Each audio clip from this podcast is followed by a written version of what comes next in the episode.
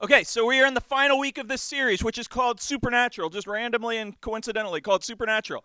And throughout this series, we have been talking about the supernatural power of God. Uh, some of the biggest miracles in the Bible, some of the most amazing things uh, that, that just show God's power, show how He provides, show how He uh, answers our prayers. We saw the parting of the Red Sea and how they had to just wait and see. They were scared. They didn't know it was coming. Like when we have a lot of troubles around us, like when we have a lot of homework, a lot of stresses, like when uh, other teams cheat or something, like a lot of things that are bad happening. We just wait and God will give an answer. God will punish the people who have done wrong, things like that.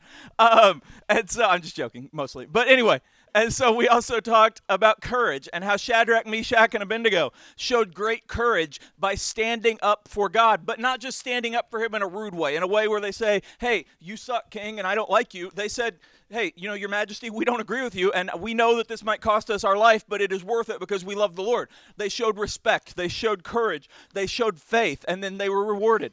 All of these things uh, show God's power. This week we're going to show one that's a little bit different than uh, the other two miracles in that it's not as great in scale. Where like if you saw the parting of the Red Sea, like you were driving by in a golf cart and you see like the sea part, you're gonna see it from pretty pr- a pretty far way away, uh, and it looks amazing. It looks magical. It looks powerful.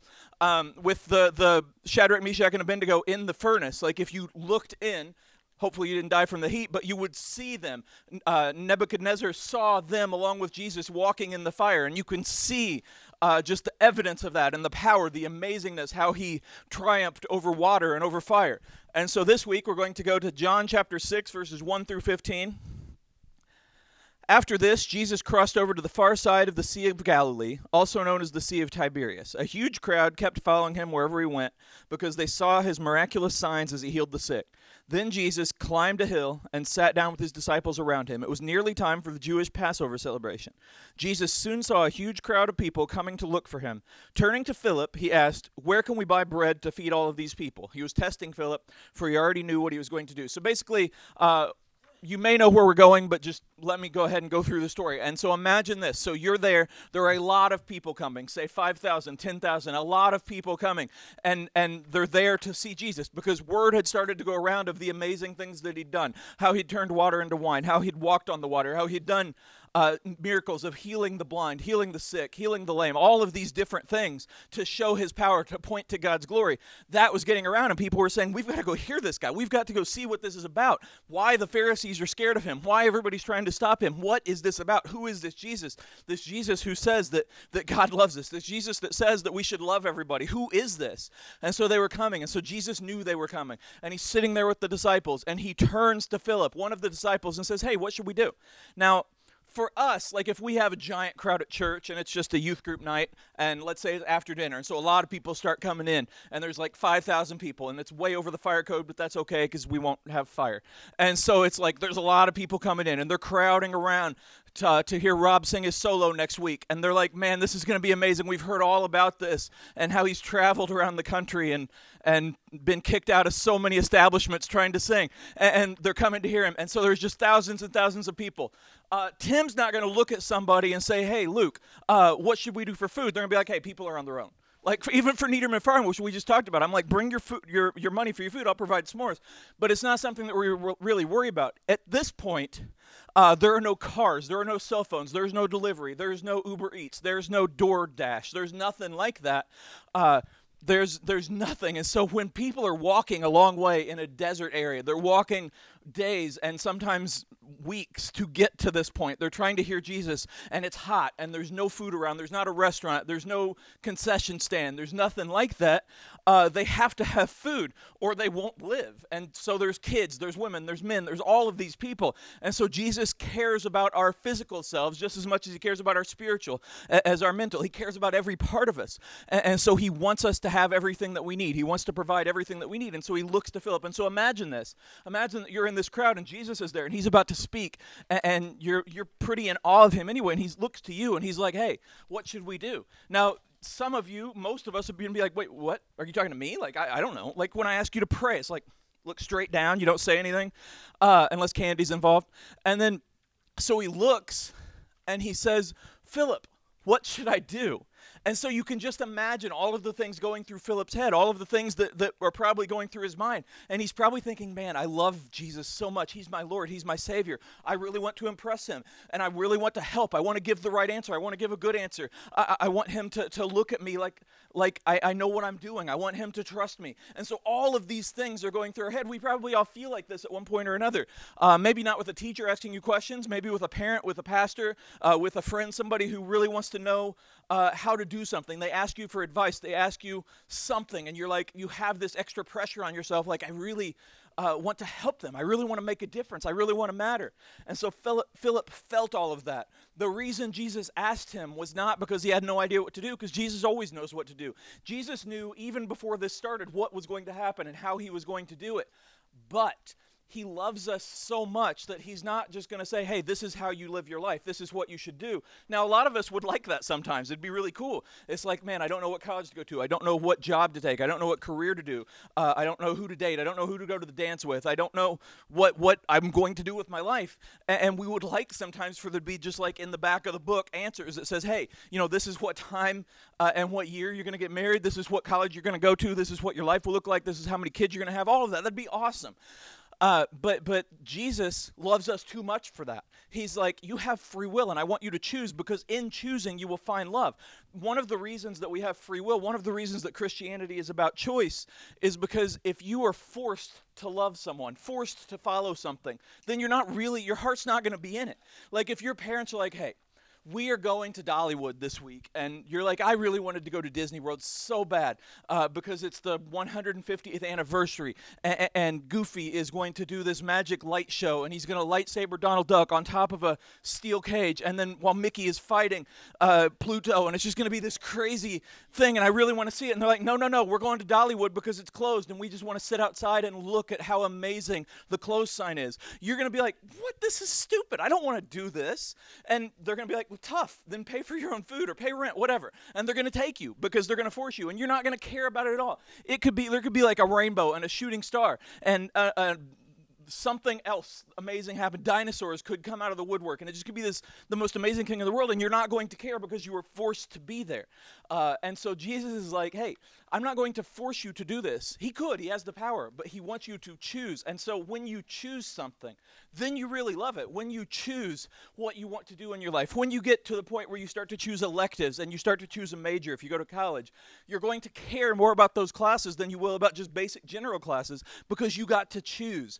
Uh, when you choose what job you do, when you choose who you talk to, when you choose what car to get, when you have choices, you care more about it. And so it's even more so when you choose who you're going to give your life to. And if you choose Jesus, then you choose because you love him and you realize that he loves you. And it's not something that's forced, it's not something that people made you do, it's something that you get to choose. So Jesus offers that choice even to his disciples. And he says, Philip, uh, I care what you think which is amazing because no other uh, small g God, no other religion can tell you that a God cares what you think, but Jesus does. And he's like, I care what you think. I care what, what you care about. Tell me, what do you think here? He's teaching him, he's helping him, he's listening to him. And so we get to the next part.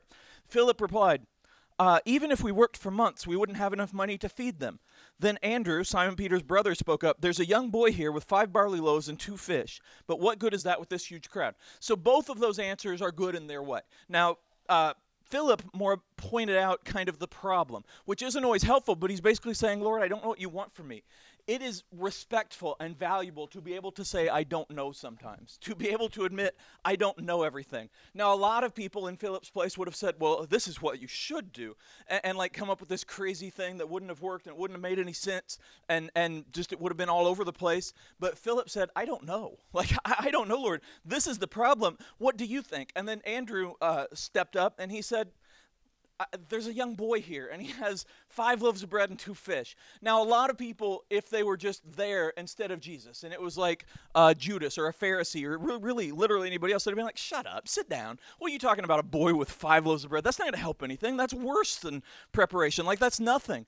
However, he said it because Jesus trusted him and because he trusted Jesus, because he knew that no matter how dumb his opinion would sound to other people, Jesus wouldn't say, you're stupid, shut up. Jesus would say, okay, now what what can we learn from this? Because everything that you say, all of your opinions, even if everybody in the world tells you they're stupid and they're messed up and they don't care, they matter to the Lord. Now, it doesn't mean that all your opinions are right, and it doesn't mean that you're always right. It doesn't mean you know everything, but it means that what you say, what's on your heart, what's on your mind is valuable. If something hurts you, if something affects you, if something affects your life in any way, then it matters. It doesn't matter if Tim, Rob, Carol, uh, any of us, Victoria, any of us chastity i'm not going to keep naming youth workers. If any of us uh, don't understand it if we're past it if we're like whatever that's not a big deal that doesn't matter because if it affects you if it bothers you if it matters to you then it matters. And more than that it matters to jesus. So don't think you know what i really care uh, about this one part. And I don't know what I want to do in my career, but I know that I would like to read 40 books this year. Or I know that I would like to help one person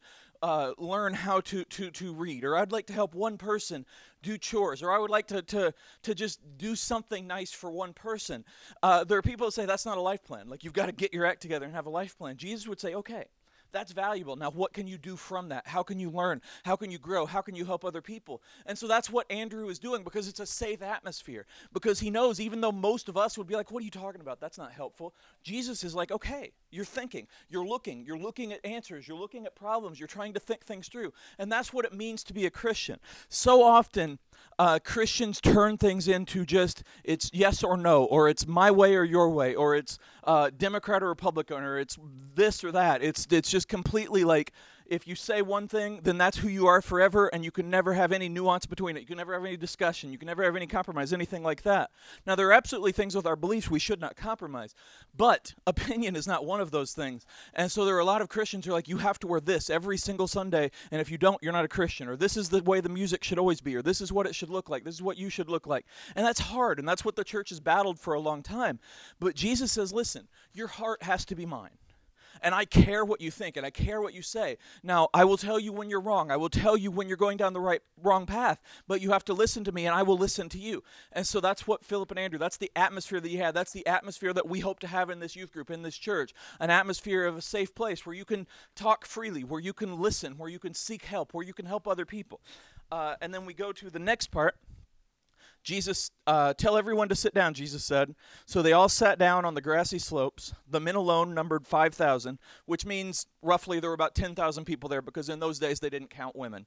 Um, then Jesus, well, then Jesus took the loaves, gave thanks to God, and distributed them, distributed them to the people. Afterward, he did the same with the fish and they all ate as much as they wanted. After everyone was full, Jesus told his disciples, Now gather the leftovers so that nothing is wasted. So they picked up the pieces and filled 12 baskets with scraps left by the people who had eaten them from the five barley loaves. Uh, there are a lot of people who look at that and say, Wow, that's amazing. That's the most amazing miracle. But there are a lot of people that are like, Yeah, there's a lot of food. Like, that's basically Golden Corral's uh, what they talk about. Like, big deal. That is one of the most amazing miracles because Jesus did not make a big show of it. He didn't say to the people in the back, the people in the, the cheap seats, he didn't say to everybody, to all the little kids, he said, Watch, look at what I'm about to do. Look at how much power I have. I'm going to have unlimited food come out of this basket. I'm going to do the most amazing things that'll blow your mind. He simply gave it a lot of people need to advertise what they're about to do to help people, and, and you know that's kind of the reason they do it. Uh, you'll see a lot of politicians, rich people, who advertise how much they give to charity because they not all of them really care about the charity. They care about the fact that people think they care about the charity, and that's how life works. Sometimes you probably know people in your schools, uh, people that you've been friends with, or people that you've known around town, whatever. Where every time they do something good, they go and tell 50 people what they did so that they can get the glory. Uh, Jesus said, you know, if you have your treasures on earth, you're not going to have him in heaven. And in this case, he shows that. He practices what he preaches. He does something that most people would just kill to see. It's one of the most amazing things ever. Uh, it's a little boy's food, and it just kept coming, and it kept coming. This is a little basket, a little tiny basket, and it just kept coming out. There was enough not only to feed everybody, to where uh, they had enough to eat. Like it wasn't just everybody got a bite and it was done it was like everybody had enough to eat where they were full and then there were still 12 baskets left. And all of that was so amazing. And there were people that were there that have no idea that happened. They just know that they were handed food. Now word got around and we obviously know because of the bible and because it's an amazing thing.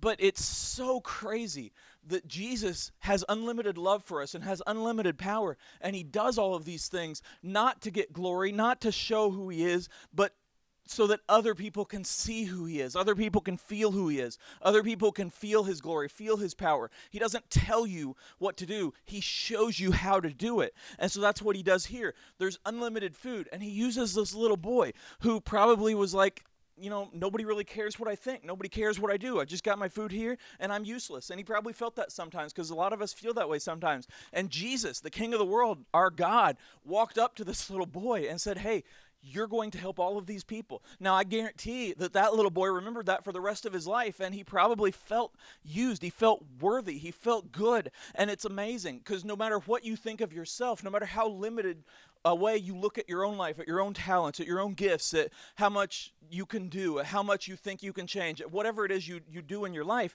God sees unlimited potential in each of you. He sees you all as a basket of five loaves of bread and two fish, where you can reach millions of people just by living for Him, just by doing what you can do. This little boy, he gave what he had. He didn't go to the store and bring a bunch of other stuff. He didn't spend money he didn't have. He didn't take from other people. He gave what he had, and God made that enough because whatever you have will be enough because God will multiply it. I have no discernible skills, and yet I'm used every week because God gives me me the ability to speak and not to stop speaking for some reason. And so I'm able to do that. And God works through me. And there are probably one or two people that, that, that are affected by that, hopefully in good ways. Uh, the other adults here, they're here not because they're paid, because they're not. They're here because they care about you, because they care about the Lord, because they're using what they have to give everything that they have to you guys, to Jesus, so that that can be multiplied. You guys, uh, we're just you're just kids, you're teens, you're people, you're Christians, but what you have is enough in God. What you have has unlimited potential in God. This miracle is one of the most amazing because it shows that God will provide using limited resources and give you unlimited things. Uh, when I was in Seymour, which is the first place I lived, my home, uh, I was youth pastor at my home church. I was paid half time for full time work uh, because they didn't think I was ready to be a youth pastor. Uh, it was a lot of stuff, and the pastor was basically like, you know, I hope that you will volunteer the rest of your time to work for this half time salary. So I did it because I was getting started out. I was helping my grandma who had Alzheimer's, all of these things.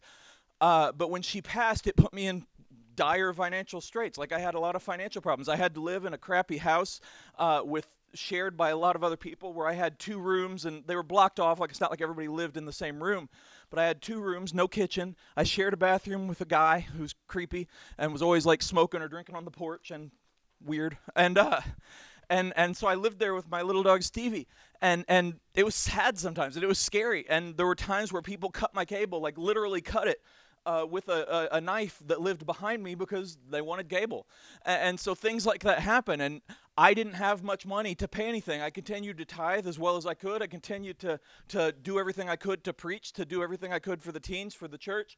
And, and three different times when I thought that I was going to be broke, uh, when I thought that I was going to be homeless, when I thought I was going to be just out, uh, I got checks from different places, just completely randomly. I got one from Indiana Wesleyan, which was basically like, "Hey, uh, we didn't give you enough of the scholarship, and so here's a thousand dollars." And so that was help. That helped me to pay my rent and and everything else that I had to pay that month. There was another time from Ball State, same deal. And now I don't know if you're familiar with colleges and how uh, paying for college works yet. In most colleges, they're not like dying to give you back money. They're like, "Oh, you paid too much? Well, that's too bad. Like it's ours now. Uh, and so they uh, three times that happened from three different places. Each time was a thousand or more, like in that range. And each time it really helped me. This wasn't like, oh man, I have a thousand, I can go and buy the uh, a new PlayStation, or I can go and buy whatever. This was like, I have a thousand, I can go buy food now. Like, this is something where I can actually have gas in my car. I can actually keep working. I can keep serving Him. And that's something that will always stick with me. Now, a lot of people are like, you could have borrowed money, you could have done this. But for me, that's a miracle. That's like the, the feeding of the 5,000. And so for people that were fed on this day, they remembered, wow, Jesus fed me. They don't care uh, uh, what other people think of Jesus. They didn't care what the Pharisees were saying. They're like, Jesus fed me. Uh, Jesus gave me what I needed, and he cared about me. The disciples, the boy, they were like, Jesus used what I had and gave so much to so many people. Um, last part of the scripture. When the people saw him do the miraculous sign, they exclaimed, Surely he is the prophet we have been expecting. When Jesus saw that they were ready to force him to be their king, he slipped away into the hills by himself. Like I said, a lot of people today and throughout time they do things so they can get the credit. And, and, and let me be careful to say here it's not bad to get credit. Like if you do something and, and, like you get an a and you come home with an a and your mom's like that's so good. Uh, let me give you a dollar because that's an amazing a. And you're like a dollar? This isn't 1957 mom. Like i can't do anything with a dollar. She's like well then you can just go to your room. You're grounded. Whatever. That's, that's not a personal experience. Anyway uh, and so but it, it's like if you go home and you get credit or you get uh, you do something nice for somebody and the pastor calls you up and says hey this is what sarah did. Uh, she actually did something nice and didn't just make fun of her pastor. She didn't just uh, say bad things during a game like things like that. It's like she did something good. It's okay to get that credit because you're not seeking it. You're just doing what you can do and other people will notice that. That's fine. But there are a lot of people who do things only to get credit. Uh, they do things only so people will think that they're cool. They will do things only so that you will think that you're not cool, whatever it is. Uh, but Jesus, he did these amazing things time after time after time. And when he was done, he went away. Like he talked, he preached, he lived, but he did not stand there and say, Oh, yeah, I'm going to be the king. He stood there and said, Okay, guys, I have taught you how to fish, now go and fish. I've taught you how to eat, now go and eat. I've taught you how to preach, now go and preach. Because his goal was to help everyone see their own worth, to help everyone see their own unlimited potential. His goal was to show the supernatural power of God in everything that he did, and everything that he said, and everything that he was, and then to pass that along time by time. Uh, in your life, and I've said this before, right now uh, you're kind of at this weird stage where people either expect too much or too little from you. They're either like, hey, you're just a kid, uh, your opinion doesn't matter, just go and play, uh, play tiddlywinks or uh, jacks or marbles or whatever else kids today do, uh, your little ball on a string like Tim has, and, and, just play these games. Just go, shut up, sit down, get out of the way, uh, let us take care of it. You're just a kid. There are a lot of people that treat you like that. And then sometimes it's the same people, but there are a lot of people who are like, hey, act your age, go get a job, and, and be mature, and do this and do that.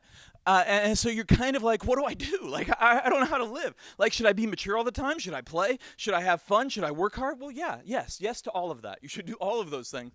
But the point is, it's very hard right now to kind of know who you are sometimes because other people will treat you a different way.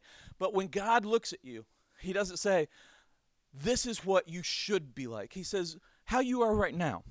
How can you do better? How can you do something for me? How can you use your gifts? How can you use your life to, to, to matter? Because it does not matter how old you are, it doesn't matter where you are, it doesn't matter who you are. God can use you just like He used the little boy, just like He used the disciples, just like He has used so many Shadrach, Meshach, and Abednego, Moses, everybody throughout the Bible. They're not special. They are just people who were chosen by God. The disciples were considered failures by most people. They were young, some of them were your age. Uh, but Jesus saw something in them and he let them do that. On their own, they couldn't have done anything like they did. But with Jesus, with his faith in them and their faith in him, they were able to do amazing miracles. Uh, me, again, I'm not special. I'm just a guy. I, I have no, like I said, gifts. But I am able to do something through him. If I were in like a business atmosphere and trying to speak to a thousand people, I'd freak out because I'm still a little bit scared of public speaking. But with Jesus, when I'm talking about him, I'm able to do it and, and, and live for him. And that's what all of you can do. It doesn't matter your age, it doesn't matter your gender. All that matters is that you serve him and that you know he loves you so much that if you have faith in him and you have courage for him and, you wait to see where he leads you and wait to see how he guides you then he will provide you with anything that you need. Just like he provided the food there like he provided the money for me like he's provided so much for so many he will provide you with whatever you need. He will never put you in a situation you cannot do. He will put you somewhere and then he will help you to get through it. So trust him live for him and do everything you can to be like him. That's all i got